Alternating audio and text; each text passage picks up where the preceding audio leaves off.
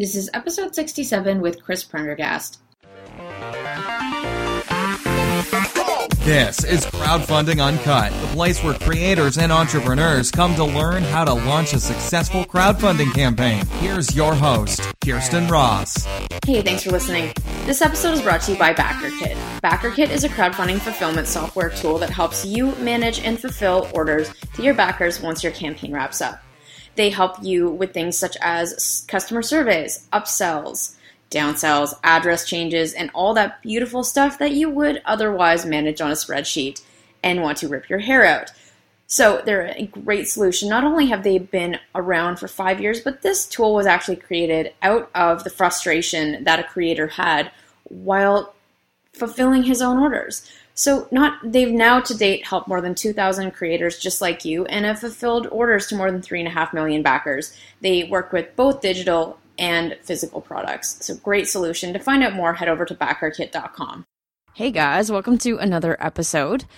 This is episode 67. And if you listened to the podcast on the last one, it was a little bit of a hard week for me last week, losing a mentor and whatever, but I promise this episode is a little more upbeat. I actually want to do something a little bit different. I hope we're not jinxing this by publishing some information ahead of time, but I find that so many of you guys that write in asking questions about crowdfunding really don't know what happens before the launch. And yeah, like I talk a lot about building an audience, but like, what does that actually look like? And I got this great idea to actually bring on one of my current clients, Chris Prendergast, who we are launching an amazing product in 2 weeks from today, the 21st. And the hype and the buzz that feedback we've been getting from the product makes me confident enough to know that we are doing something fairly awesome before the launch. And I actually wanted to bring Chris on to have a conversation about what are some of the things that creators need to do 2 weeks before a launch. And so before we get into this show is all about what does the buildup look like? And we're not going to go through 3 months of chronology, but it's more like when we get to crunch time of 2 to 3 weeks before a launch, like what really matters and what are we focused on and why are we focused on it? So this is like a live case study. And assuming all goes well, I do intend to bring Chris back onto the show in a few weeks to actually talk about how we've taken what we're doing right now to drive some pretty big numbers. And so, Chris, I'm going to shut up. And why don't you go into what the Jamstack is and like all that stuff? Yeah, sure. Okay, so first of all, the product that we're launching is a attachable guitar amp. We call it the world's first attachable guitar amp for electric guitars. So it attaches onto the base of any standard electric guitar using the existing strap button at the back, and then integrates with your smartphone so that you can use all the apps that already exist, like AmpliTube and AmpKit, do recording, loops, play to backing tracks, drum loops, all that kind of good stuff. And then you can have full portability and go play at the park or at the cottage or on tour or wherever you want.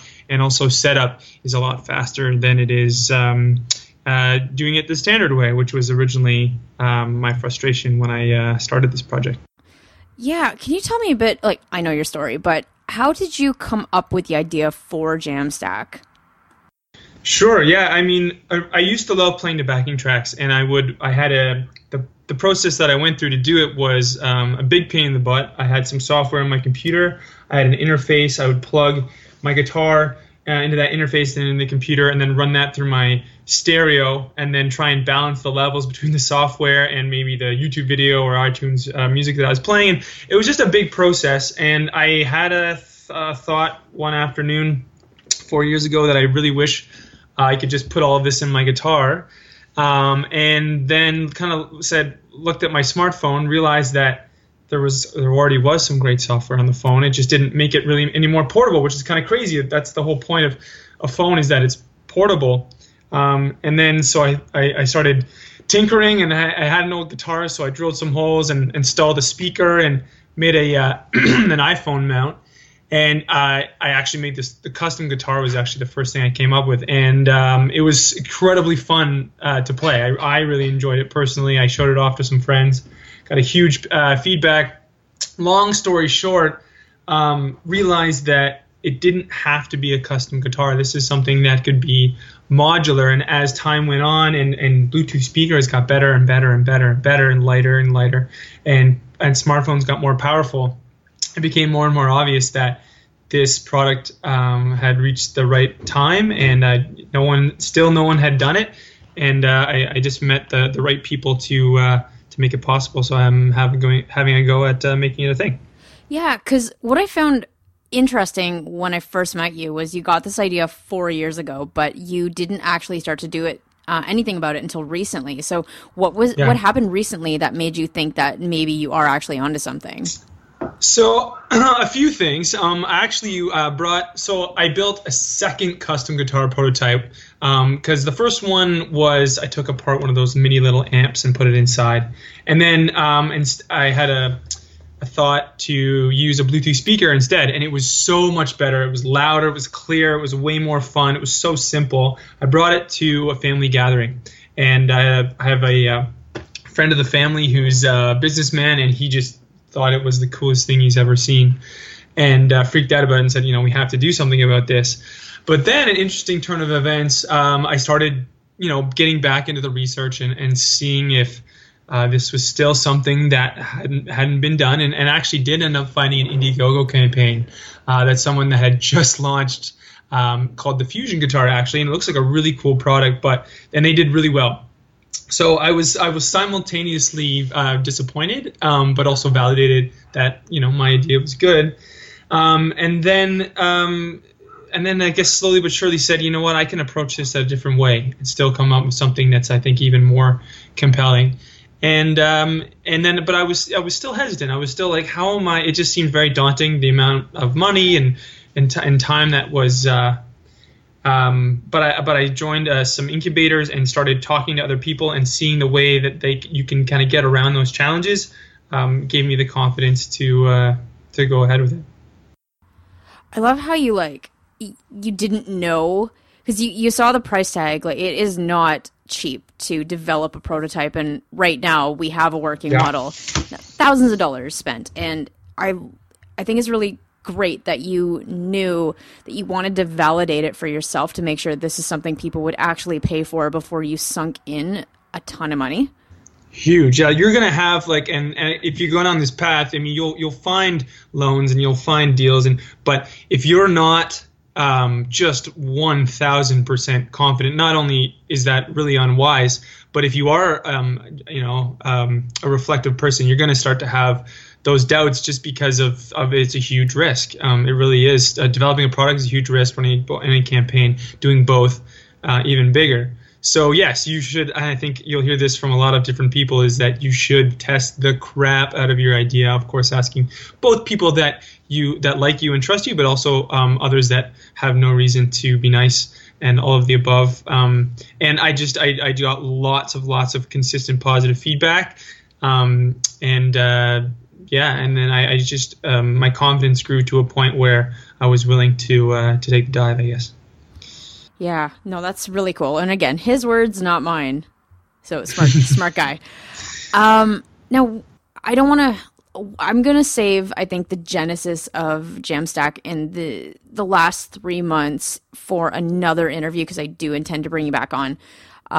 Again, hope we don't jinx this, but we are now less than 2 weeks away from launch, and I'd like to talk about some of the higher level things that we're doing, and then we can let's just do a back and forth, because mm-hmm. I've been recommending strategy, but you've been killer with execution, so I think this could be a good point to start. So we have chosen Kickstarter for the platform, which was a bit of a hard decision, I think.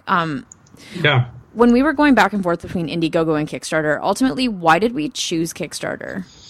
So I guess it all came down to the conversion rate and the perception that people still have with it. And we felt that essentially, it's kind of a bit of a story. You've talked a few times about your podcast that having a huge launch is really important. So therefore, building a big email list is very important, and that's a significant financial investment. And that investment is based on conversions as well as when you're in the campaign. And we had an ad specialist that we're working with, and he is working on many campaigns and said that Indiegogo just isn't quite converting the same way that Kickstarter has. But that was a big part. But there's another component which I learned about and was like, wow, that's really key. I think Ravian Jackets was, I think, the first place I heard is that Kickstarter, being the more rigid of the platforms, though it does limit you in information you're allowed to have during the campaign,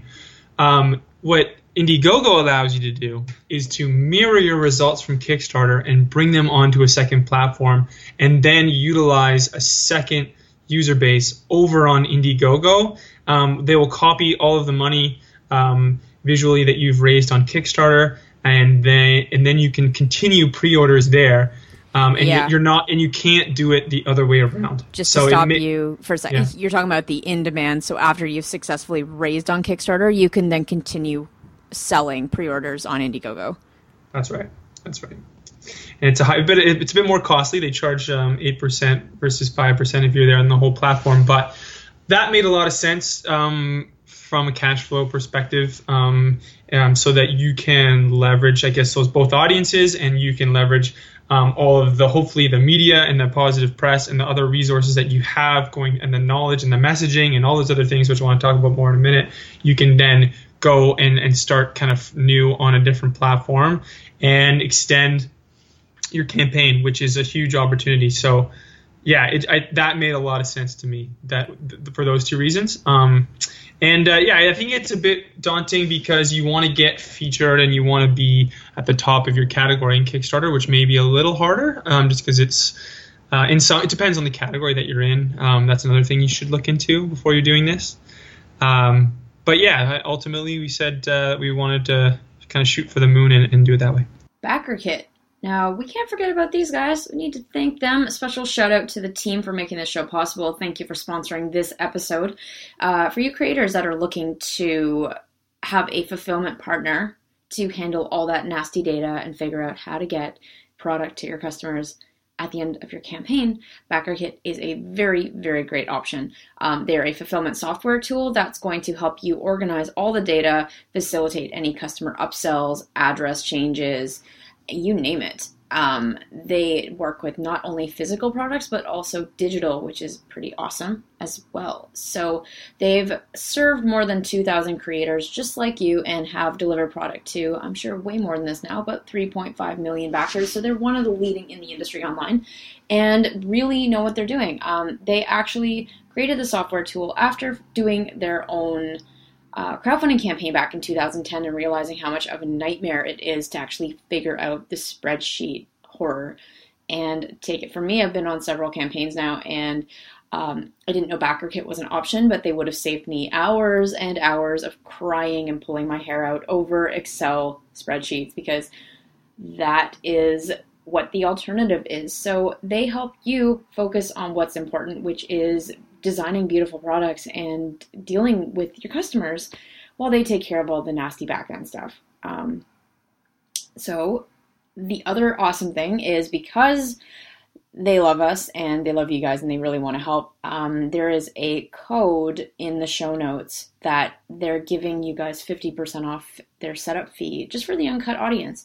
So to find out more, go to backerkit.com and head over to the show notes, which are going to be at crowdfundinguncut.com/blog, and just go to the latest one. You will find it for this episode. Note to self, find better show note URLs just so you guys don't have to do all this extra work. So, note for me. Anyways, let's get back to the interview.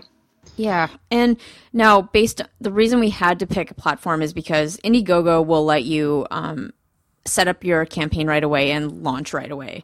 There's no filtering process. But with Kickstarter, you need a minimum of 5 days for them to approve your campaign. And I know that I had a friend last year who had to wait 2.5 weeks for his campaign to get approved by Kickstarter. So we knew that it was a priority for us to get a draft of our Kickstarter page, which includes a video and the page, ready to submit. And so we're submitting that today to give us 2 weeks to make sure that when we get approval, we can then control which day we actually go live. Yep.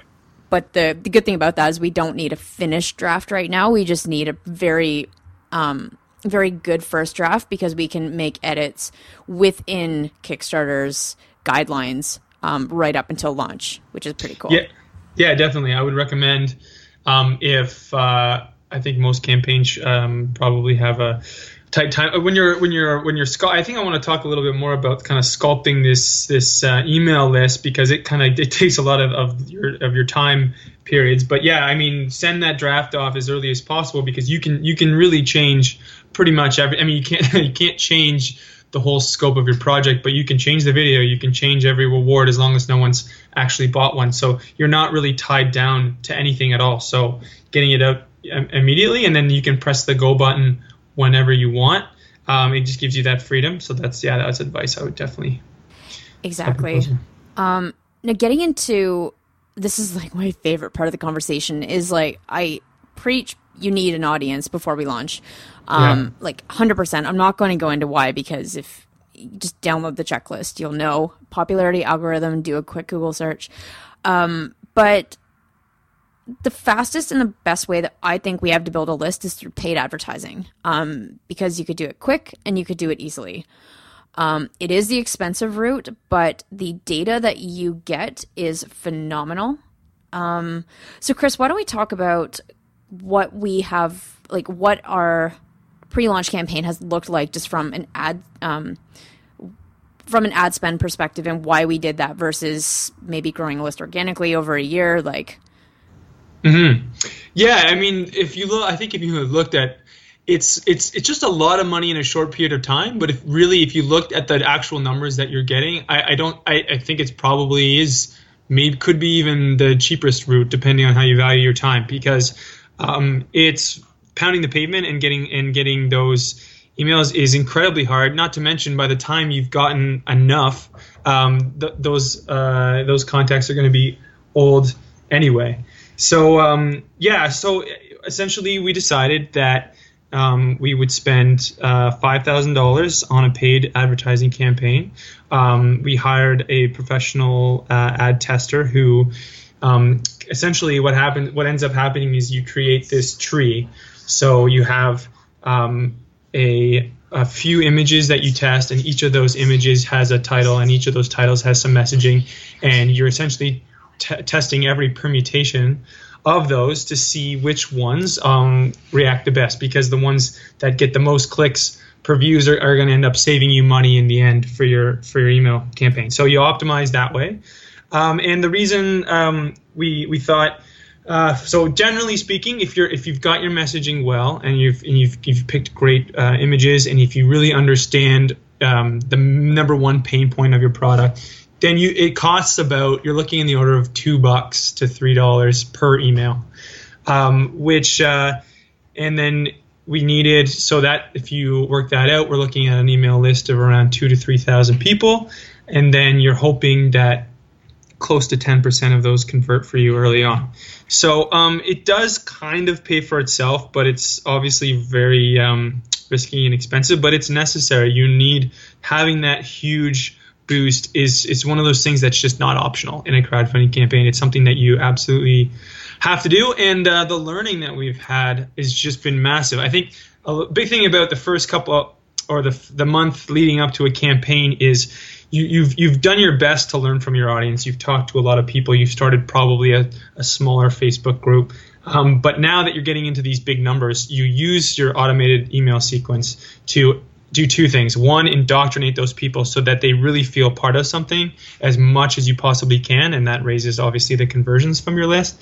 And two is to learn as much as you can about your audience so that you can sculpt your messaging as best you can. Now, you're not probably going to go in and completely reshoot your video, but that means you can change the text in your page, you can change the wording and phrasing that you use the best you can, maybe do some audio changes, whatever it needs to be, and just really understand the people that clicked on your ad for whatever reason. And I've learned so much about the kinds of people that want to buy it and the things that are going through their head.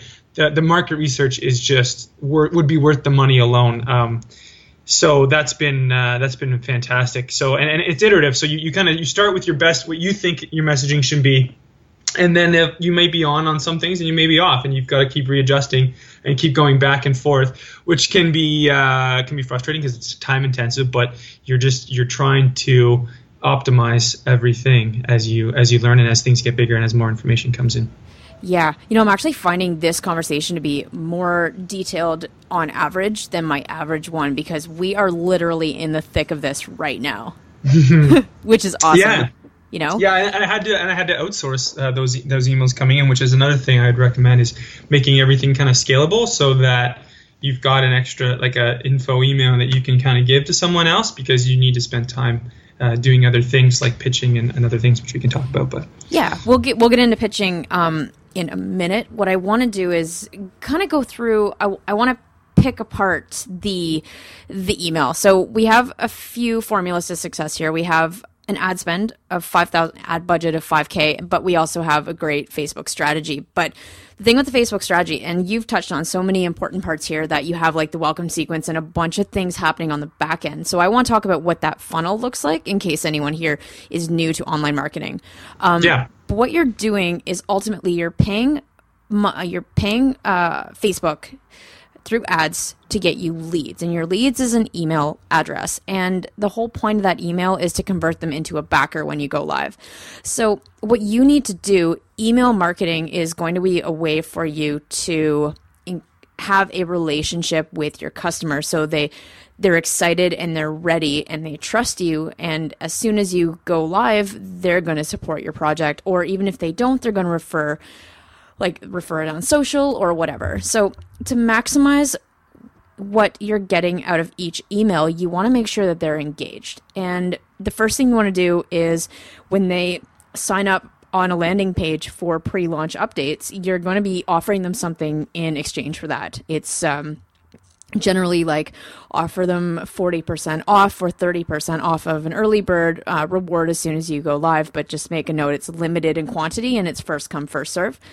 And so what they're doing is they're like going to be then on your email list, where they'll get an automated sequence where over a week they're going to learn more about why this project is so important to you, some features about it, and really get to know you and your business a little bit more.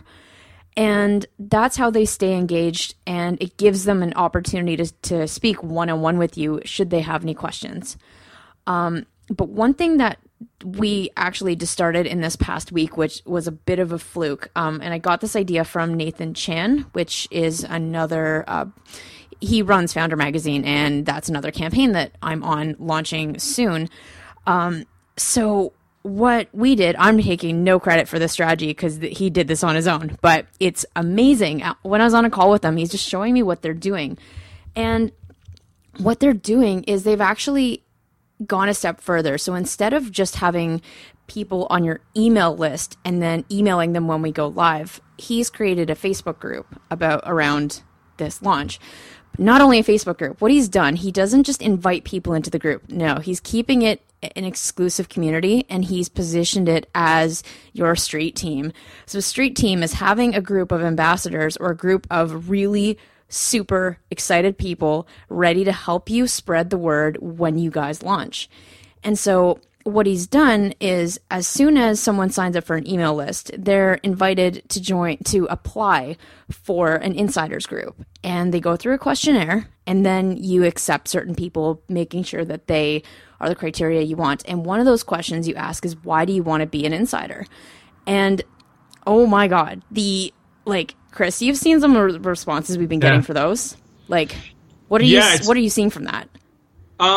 It's been amazing. I mean, these are your people that are the most passionate about the product, and it's a lot of thank you for doing this. I mean, I guess every product's a little bit different in terms of how the passionate people are going to engage with you. But for this, I mean, we're guitar players are very passionate about their hobby, and it's just been a lot of thank you so much for doing this. I can't wait to do ABC with it. This is, I can, and these are the people that kind of get it right away, that you don't have to watch a carefully scripted campaign video 5 times. They just all they've seen at this point is our little ad where they show it working, and they get it, and they immediately start listing off the things that they want to do.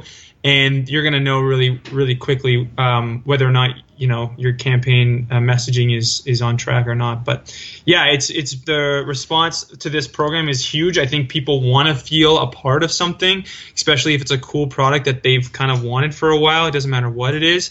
And why not use these people's passion to help make their own goals achievable, so they are helping themselves. Maybe they'll get a prize or reward. They'll be able to have contact with the founder, which is a cool experience for them. Yeah, it makes so much sense. It's not something that I would have ever thought to do, but I'm really glad that we're doing it, and it seems to be working really well.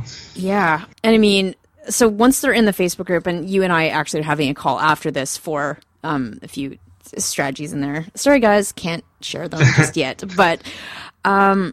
So once they're in the group, then the incentive for them to be in the group is they get like backstage passes pretty much. They get to see exactly what we're doing behind the scenes and get exposed to the team and to Chris. But another thing that we're doing to take it a step further is the whole point of the street team is so that they share the campaign. So we've actually created a contest within the Facebook community dependent on people doing certain things. So we have like they can get points or get entered into a lottery to win free product or a one-on-one call with the founder or like a limited signed edition of the Jamstack. So we have a few different reward tiers. We say, okay, if you do step one, which is invite another insider, and then step two, you can join the competition. Step three, do say a Thunderclap campaign. There are a few things, and if we reward them for helping us spread the word, and in exchange, they get backstage access and. Mm-hmm. So it's internal and external motivation, right? In the internal motivation, they're part of something, and we're engaging with them every day. And I'm just about to record a video, thanking them for their interest so far. I mean, they've been sharing their favorite guitars and talking about just like any Facebook group that all about guitarists would do. But one thing they have in common is they all want a Jamstack. So they get that, but then they also get the actual physical reward of getting free product or deals or whatever that happens to be. Which has been just awesome. Yeah, being able to ask them questions honestly and just being like, hey guys, you guys are my people. What do you think about this? Does this make sense to you? To have a large group of people who are your exact audience, who you can ask honest questions for, when you're gonna want that guaranteed when you're at this point, because there'll be. I mean, you should know exactly what you're doing at this point, but there'll be little questions that could matter a lot, and they could be a color. Do we want to offer colors or not has been a big thing, and that's something that I could ask this group and get a good answer from, and getting that answer before the camp, that may be a huge difference in money and planning. And if you promise it and you get 4 people actually buying that color, you may have to refund. It's just this big mess. But anyway, if you have that data, you can it just makes things a lot less stressful. So I would highly recommend that when you build a big list and then you funnel and you narrow that down into more passionate people, and then use those people as your advantage. And also it's a lot of fun. You get to bring them into your world and connect with you should hopefully would want to connect with your customers and people that want to want your product. So I've really enjoyed it, and I'm looking forward to talking with them more. Yeah, same. And I mean, so just to wrap up the conversation a bit, our biggest priority now is to make sure engagement in the group is there, because mm-hmm. We spent all this. Well, Chris spent all this money on getting this together, and the last thing we want is to be a boring group. We need to keep the conversations going, because right now, I've received just on my phone, I'm getting 50 or 60 notifications a day with people commenting and posting in that group, which is the most active group I'm a part of right now, and we need to keep that going for 2 weeks. Yeah, don't take anything for granted, because that won't last forever if you're not actively engaging with them, and you've got to constantly. Well, and then I think the way I like to think about it as a founder is that there's information that's super polished stuff, and that goes to that's your main kind of email list that goes out to everyone, and that goes to the Facebook, and then there's stuff that's a little bit maybe some behind-the-scenes cell phone pictures and things that are a bit more... exclusive, yeah. And then that's the stuff that you share in those smaller communities, because I think a lot of times when I was like, shoot, we've got the normal Facebook group, we've got the insiders group, we've got these emails, and all this stuff needs content. But really, it's just, it doesn't need to be all the same content, and it doesn't necessarily need to take that much time to create. It just needs, there's probably interesting things that are going on around you. Just bring them into it a little bit with a cell phone pic or a little audio clip or whatever, something thoughtful, and that's where that, you know, that content's going to come from. And then just, you know, ask questions and talk about their hobby or about, you know, how they plan to use the product, those kinds of things, and actually, engage with them. So I'm still learning about how to do that and how to keep that going. But so far, we've been really lucky with an initial burst of enthusiasm. So we got to keep that going. And now it's like, let's just make sure this is whatever. Because like we need another story outside of the, we're launching in 7 days, right? So what we're doing is we're shutting off ad spend and we're basically not funneling any new people into the group 10 days prior to launch, because what we want to be doing is making sure that our list and the group are all on the same schedule for sending out emails. And we want to make sure that everyone's like knows that we're 10 days out and then 7. It just keeps the conversation the same. Yep. As well. So Chris, why don't we shift over to influencers a little bit? Sure. What are you do? I know what you're doing, but what are you doing behind the scenes right now for pitching? So, yeah, I mean, so we gathered a list of big influencers, and they're different types. Of course, there's YouTubers that have channel-related or guitar-related channels. There's Facebook pages, which are essentially kind of like these Facebook blogs, essentially, that are guitar-related. There's major publications, tech publications. There is just bloggers. There's people with, you know, massive Twitter accounts, those kinds of things, from various sizes. And we've got this massive list of people that we think share the same audience as us, because what you want to be able to say to them is, I think your audience will enjoy blah. And essentially you hook them in with, you know, what I'm doing is going through a list and saying something I appreciate about their page, for example. So I'll go on to this guitar blog Facebook group and say, I really like you know, how passionate you guys are and that you share blah, blah, blah. I really think your audience would enjoy my product that I'm launching. It's the world's first detachable guitar amp. Here's a video of what it is. Let me know how you like to work with brands. And you know, I look forward to working together. Boom. And then that way you are just leaving things as open as possible and just hooking them in. It's hopefully for a bigger conversation, and they may go down different paths with you, and you can just try, and it's all about leveraging whatever and you can. And hopefully because they're all looking for content, you got to remember to share to their audience. So they're most likely going to be really happy that you contacted them. And some of them that are a bit bigger may want to either be an affiliate or have some kind of cost associated per post. There's lots of different ways that you can work with influencers. But yeah, I mean, I'm really excited to get this in the hand of some guitar players. That's a bit of a logistical challenge, but yeah, there's a lot of different type of influencers, and they all kind of work differently. I swear, you can teach my new influencer marketing masterclass. That was great. Well, I've been taught by the best. Oh, well, I would say I'm the best. Let's just see how the campaign goes. Yeah. I'm joking. Or am I? I don't know. Oh my God, I got distracted by a Facebook message. I was going to say, so like, you have one working prototype. And we wanted to create a second one to ship out to influencers, like, say, Unbox Therapy, so that they could do a video spot with it. But then we realized at the price point of developing another prototype that we didn't have much to send around. So what have we been using instead of a prototype that you would recommend?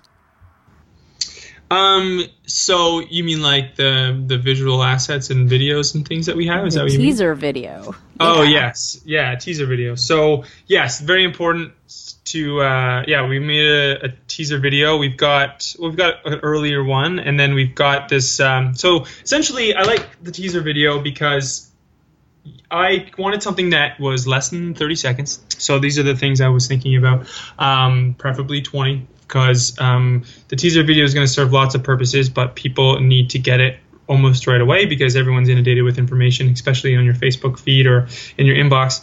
It needs to show and really focus on the number one strength that your product has, maybe two, but you don't even the focus on one, and hopefully peripherally there are others in there. So what, that was us being attachable. We're the only attachable guitar amp. Does it do a whole bunch of other things that guitar amps can't do? Yes. I mean, initially I was going to go with the world's most portable guitar amp, but it wasn't as powerful as the first attachable. So that's what we decided to go with. And I have a video of, we actually were really nice of Longham McQuay to let us go in, and we just filmed the Jamstack attaching on to like 10 or 20 different guitars over and over and over again, and just showing how easy it was. And I play a little lick, and then we just go boom, boom, boom, boom, boom. And you just get, yep, I get it. It's really, really attachable, and it's really easy to attach on, and it works with your smartphone. And I'm curious, I have some questions now. And the way you solve that curiosity is you click on the link, which takes you to the landing page, or if I'm talking to an influencer, they are curious enough to ask me a bit more about the product, and hopefully I can continue to court them a little bit longer. Yeah, and I love the teaser video route because, frankly, it's so hard to stand out when these influencers are getting pitched by 100 different people every week or more, depending if it's like TechCrunch, Mashable, or whatever. So like you have to do whatever you can to make sure that they have the information they need to see how awesome it is and to write back, you know? Mm-hmm. Yep. So you obviously have a very catchy, it's all about curiosity with giving them enough information that they don't skip over it. So if it's pure curiosity, I'm like, whatever, I don't want to waste my time. But, you know, they want to, you know, say, meet the Jamstack, the world's first electric guitar amp. We want you to be the first or whatever. Or you can just say, you know, this is what it is, and hopefully that it's a difficult balance, but you want to give them just a little nugget of information with also leaving them curious, and hopefully that's enough so that they read their 3 sentences or 4 sentences that you've written, and maybe watch your 20-second video, and that's all the attention you can really hope for from these people that are inundated with content all the time. Yeah, and we have. So I'm always confused as to when the best time to pitch is, because, you know, some people say wait until you launch and have numbers.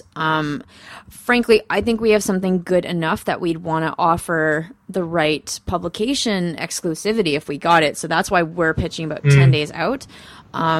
But if we, like, when we get anyone who is interested in writing about us, we have to make sure that they are aware we don't want them writing about us until day 2 or 3 of the campaign, just because we don't want them to send traffic to a page that has barely any sales like 5 minutes after we launch. So we need to make sure we have something cool to show so that traffic is most likely going to convert. Yes, a couple of things that I learned early on from you is, one is that embargoes are okay. It's okay to say, you know, don't write about us until this time. That's something that, you know, that publications should be used to hearing. And then number 2 is that it's very hard to get press twice. So if something else has covered it, you know, a week before, that's not interesting to a different publication. However, if it's relatively fresh in all regards, you have a way better chance of making a splash. So we are holding off with some of the bigger publications in terms of, you know, getting that.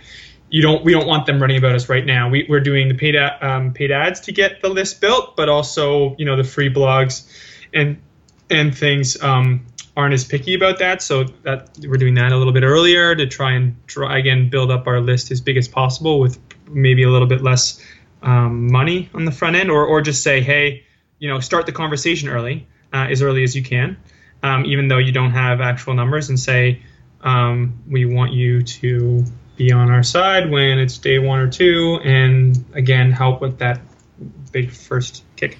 Yeah, and don't think that just if you pitch someone a week before and they ignore you, don't think that that's the only time you have to pitch. Like we're pitching in waves. Like, how do we know that the TechCrunch reporter that may be, or journalist that may be ignoring us now, that they're not just sitting waiting to see how this does? So what you want to do is, once you have hit your goal and you're off to a fast start and you have proof that this is something hot, then you can re-pitch them with like, hey, well, we've raised $50K in 48 hours. This is moving quickly. We want to make sure you guys have what you need to write about us. Yep. Or something, right? So don't think... It's a good way to word it. Yeah. So. Yeah, and that's true too, for sure. And that's why you want to, and if you have a list of 100 people, you want to make sure you're making little notes on what you've done and who's done it as well, so that you're kind of organized, so that you can go back and just talk to them with the right tone and manner that makes sense in the context. Yeah, exactly. So this has been fun. Am I missing anything for what else? Like, what else do you have going on over the next 2 weeks with this? Oh, geez. Well, I mean, designing a product has its own things. I mean, that's another thing, too, is that I'm dealing with the whole, like, moving forward with, you know, the design and manufacturing and all that kind of stuff. Just getting the final edits done, supporting the video guy, getting a few extra images, working on the page itself, making sure our messaging is perfect and we have the images that go with the messaging we want. Getting inspired by other pages that we really like. Those are the main things that I'm working on, keeping audiences engaged. I really want to create more. Since learning about our audience, I think there's some things we could do a bit better on messaging wise. I want to create some more video. For that, I could get into the manufacturing side of things, but that's a whole nother another conversation. But I think a major take home is, I just want to say one more time, is that every time, so again with this, I think a lot of people are going to be like, wow, $5,000 for an email list. Maybe they don't think that's a big number, but I mean, I know I did, but it's again, with not only do you get the hopefully a bunch of people buying your product the first couple of days, not only do you get a bunch of market information and help with your messaging, and you can funnel that into a smaller community, which can also help you get so essentially what you're creating is a snowball effect, which, and then again, if you have the publications, because you have a big day one, you can blah, blah, blah. But every time I think you send an email for your welcome sequence, is an opportunity to sculpt their opinions of you and get one action. And that action can be a lot of different things. And for us, I know what it was, but for someone else, it could depend. But our actions are mainly was, number one, information, something really easy. You don't want to, intimidate them too much. Number two was getting them on to be a Facebook insider. Three could be to watch another video to get more views and get more. So you have an opportunity for them to keep helping you over and over and over again. And that was a major mental shift for me. And then you got to have a plan for, okay, now they're helping me. Now how do I, keep that going and leverage that every little bit of the resources that I have to, make this as big as possible. Yeah, and just to keep in mind, like, it's not like we're like, oh, yeah, you guys have to do so much for us. It's a balance where we're giving them a lot of stuff, like a chance to win or behind the scenes or whatever that is in exchange for something. So. Yeah, and it shouldn't be like, it's not hours of their time, really. It's exactly. Just, share it on Facebook and, tell a friend and sign up for Thunderclap. And, it should be, a few minutes of their time for a chance at a free thing and to feel a part of something. Yeah, I know lots of little tricks and hacks and strategies and a lot of skills. Yeah, it's a lot. There's a lot going on, but it's obviously very doable, especially if you have someone that has been through it before. Makes a big difference. Yeah, no, I love it. This has been so good. I thought of this idea this morning. Like, I need to talk about what we're doing behind the scenes, because it's like, this is the part of my job that people don't get to see, and I think it's so valuable. Yeah.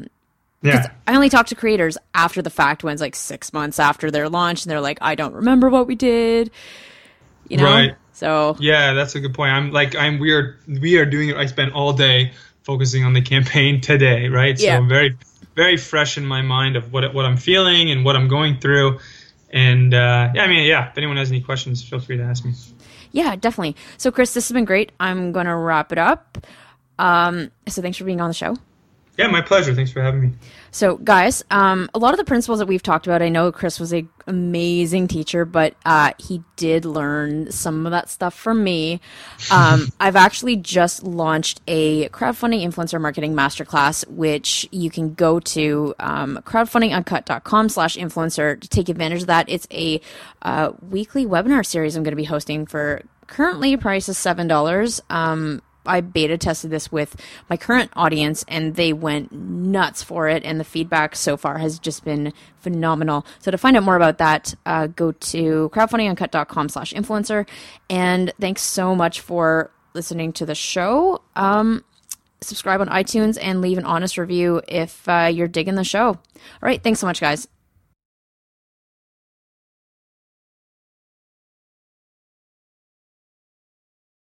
Are you launching a product on either Kickstarter or Shopify and you're feeling completely overwhelmed with the process?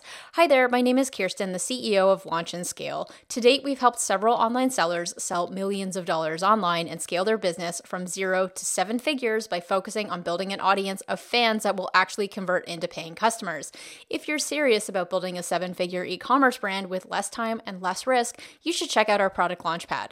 PLP is a proven accelerator that takes you step by step through the process of launching and scaling your product brand. Brands like the Monk Manual, Aberlite, Series Chill, Jamstack, and several others were all launched using our product Launchpad. So if you'd like to be our next success story, go to launchlandscale.co/PLP to learn more. And for a limited time, we're offering a 7-day trial of the product Launchpad for only $1. Again, go to launchlandscale.co/PLP to learn more.